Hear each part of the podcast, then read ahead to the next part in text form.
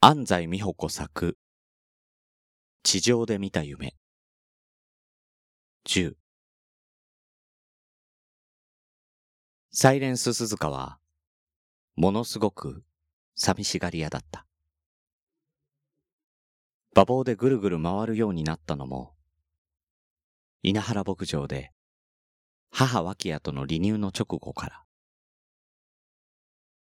二部谷でも立東でも競馬上級者でも、レース当日まで彼はぐるぐる回っていた。でも、天皇賞の前の日だけは、それをしなかった。鴨さんは、今思うと、天皇賞の前の日は、馬房に入ろうともしなかったし、ちょっといつもと違っていたという。馬は皆、寂しがり屋ではある。それは、人間が寂しいと感じるのと同じ理由である。としても、サイレンス鈴鹿は特別な寂しがり屋だった。私が気になったのは、そんな寂しがり屋の彼が自分の世界に閉じこもっていくような、あるいはそこにいるのにそこにいない。というような状態が多くなっていったことだ。その時、自分のコラムにも書いたが、毎日王冠のレース後に空を見ていた彼は、別の世界にいた。だから、私は彼の横に立って、彼の温度を、彼の体温を感じながらも、寂しいという感覚に陥った。もし彼は何かを予知し、何かの覚悟をしていたのだとしたら、賢い彼のことだから、自分の持つスピードの行き着く先を知っていたのだとしたら、そのことを書く前に、もう一つ大事なことを書かなくてはならない。私は彼の生きた時間をたどっていくうちに、彼の死に直面してから、自分が抱いた感情が間違いであることを知らされた。知らされたというのは、自分からそれに疑問を感じて人に聞いて回ったわけではないからである。自分からは誰にも告白したくない気持ちだった。間違いとは、天皇賞を目の前で見て、豊かを許さない。と、自然に湧き上がってきた怒りのことである。それは、1000メートルを57秒で走らせるなんて、抑えられないなんて、彼が殺したようなものだ。という単純な考えによるものだった。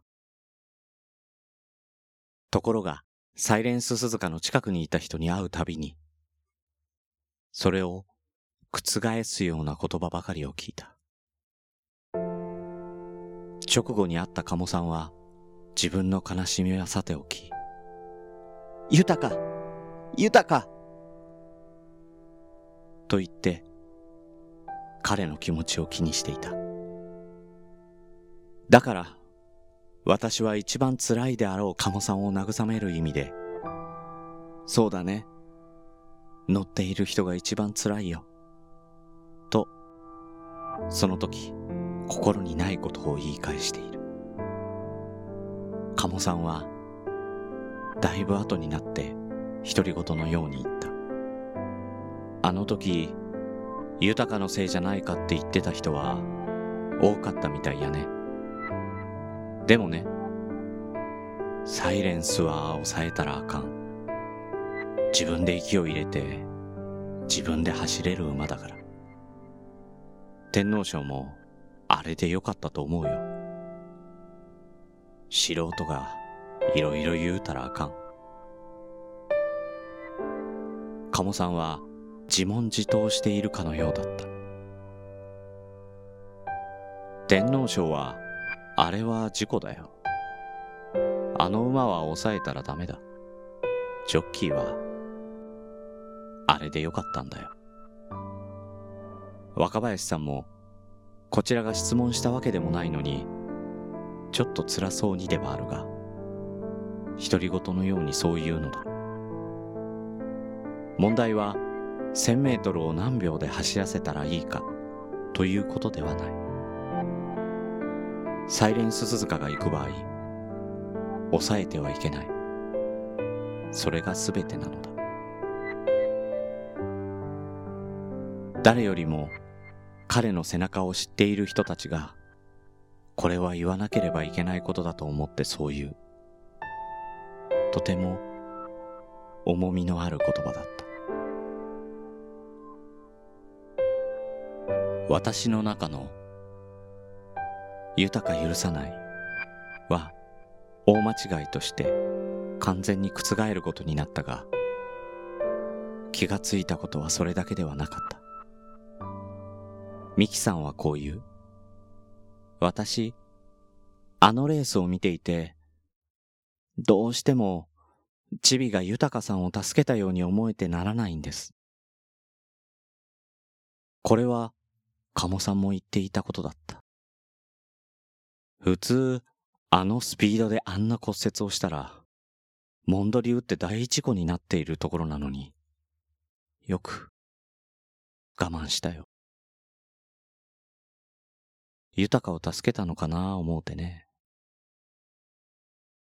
ミキさんも、カモさんも、どちらかといえばセンチメンタルな人間ではない。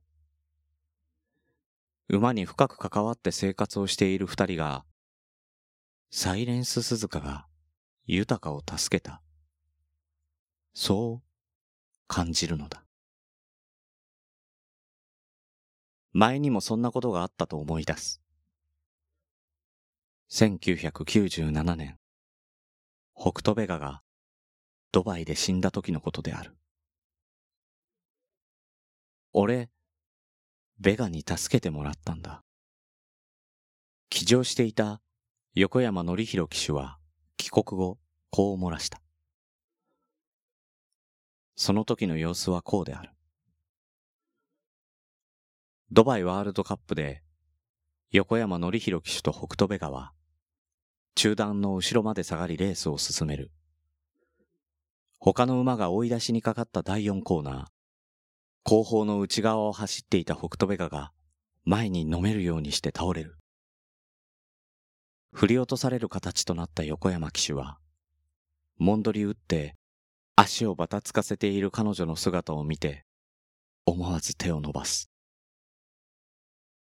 それを避けられない状態で、イギリスの美獣団とが突っ込んできた。もし、このままだったら、美中団とは横山騎手に激突していた。ところが、北斗部川立ち上がろうとして、横山騎手の前に乗り出し、美獣団とと彼女はぶつかったのだ。鴨さんに会うために、私たちが立東に行った時、京都駅のポスターが貼ってあった。見覚えのある人と馬。それは、竹豊騎手が、サイレンス鈴鹿の顔を抱きしめている写真で、竹豊店の告知ポスターだった。そのサイレンス鈴鹿の顔の嬉しそうなこと。私は彼の表情はたくさん見てきた。彼はとても表情豊かだった。笑顔とおぼしき顔も何度か見たことがある。しかし、それにしてもこの写真のサイレンス鈴鹿は、竹豊騎手に顔を抱かれ、幸せそうなのだ。私はそれを見て、嫉妬すら覚えた。その写真で何が分かったかといえば、サイレンス鈴鹿は、豊を愛していた。ということである。豊かに出会って、サイレンスズカは、二部谷で生まれて初めて自分の背に乗せ一緒に過ごした若林さんに似た人だなと思ったのだろうか。それとも、彼にまた会えたと思ったのだろうか。目と口の形、背格好はともかく、若林さんと豊は何よりもサイレンス塚に対する理解と優しさが似ている。若林さんと鴨さんから聞く豊かが私の中でシンクロした。地上ではない別の場所へ行く覚悟を持って天皇賞というレースに挑み、連れて行ってはならない。この世に置いていかなくてはならない命を彼は知っていたのかもしれない。3コーナーを回り、4コーナー手前で彼の膝の骨はバキッと音を立てて粉々に砕けた。その瞬間、前にのめって転びそうになるが、残りの3本の足で何とか踏ん張る。豊は後ろを見て安全確認をしながらサイレンス鈴鹿を外に持ち出すことができた。れ込んでしまうくらいのスピードと膝の骨折がありながらサイレンス鈴鹿が豊の命を守ったこと。それは事実である。豊を愛するがゆえに。朗読の時間。安西美穂子作。地上で見た夢。サイレンス鈴鹿物語。全10話。この番組では感想リクエストをお待ちしております。宛先はグリーン朗読 gmail.com もしくは朗読の時間ツイッターアカウントへの DM まで。ナレーターはグリーンでした。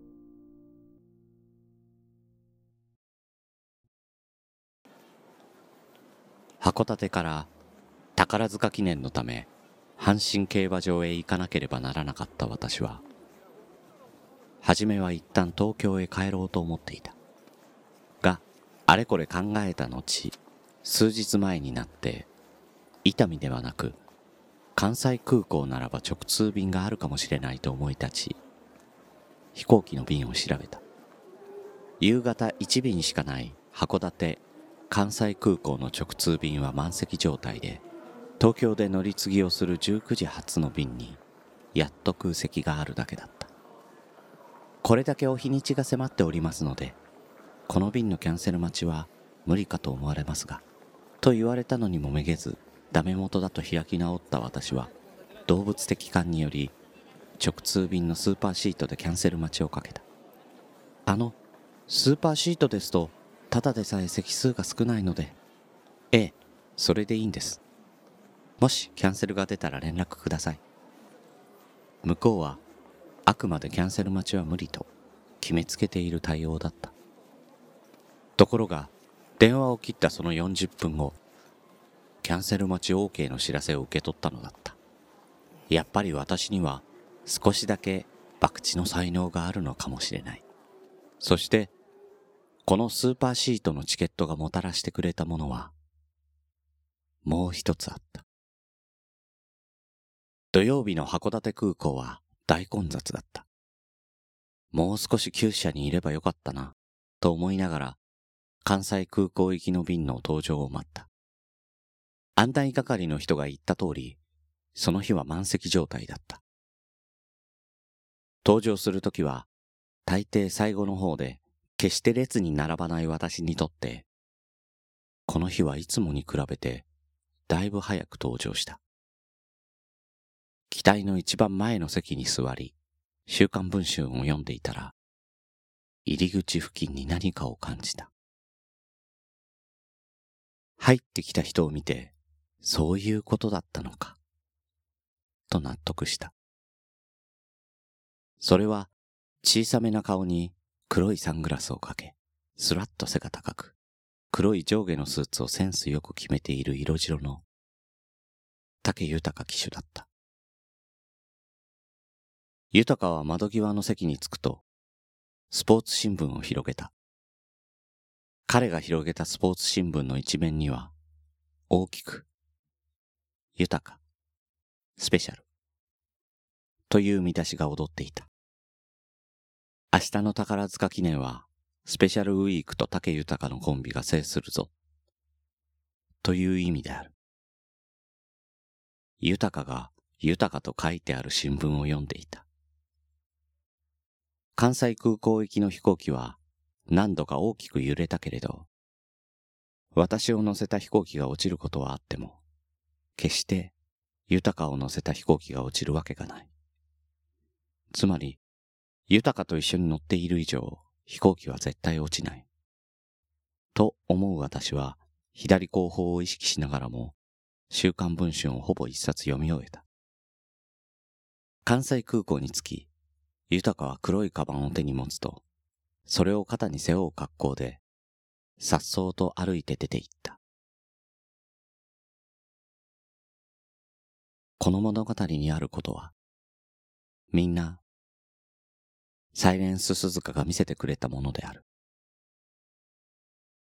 彼は、自分が愛した人たちのことを私たちに知らせたかったのだ。彼が愛した人、それは彼が地上で生きている時間、共に戦った人たちである。厳しい戦いだったが、戦いの合間、サイレンス鈴鹿は彼らと共に幸せな時間を過ごした。そして関西空港に向かう飛行機で見た豊かの姿は、私のサイレンス鈴鹿を探す旅の終わりを物語っていた。サイレンス鈴鹿が豊かの姿を使って伝えてきたのだと信じよう。それでいいんだよ、過去にあるのでもなく、未来にあるのでもなく、死は生の一部としていつもそこにある。人の死も、馬の死も、それが愛し愛されたものである限り、生きているその人の一部であることは、疑いようもない。ミキさん、若林さん、鴨さん、橋田調教師、長井オーナー、竹豊騎手。サイレンス鈴鹿は、今でもあなたの一部として、そして、私たちの一部として生きている。あなたがあなたである限り、私たちが私たちである限り、これからも、それは変わることはない。サイレンススズカが地上で見た夢は、私たちと共にあったのだ。8番のワイルドバッハ後方1頭離れましてサンライズフラッグという格好です。問題はペースですが3コーナーのカーブここまでの 800m をサイレンススズカそれほどちぎってはいない。45秒の後半から46秒というペース。5馬身ぐらいのリードで武豊とサイレンススズカの逃げ。2番手はランニングゲイルだ。そしてビッグサンデーだ。エルコンドルパサー。しかしその外からはグラスワンダーが早めに出てきた。大ケヤキの向こう側。さあどうだ？どうだ？どうだ？サイレンススズカに詰め寄ってきたのは外外グリーンの帽子。グラスワンダー的場均600通過が1分10秒。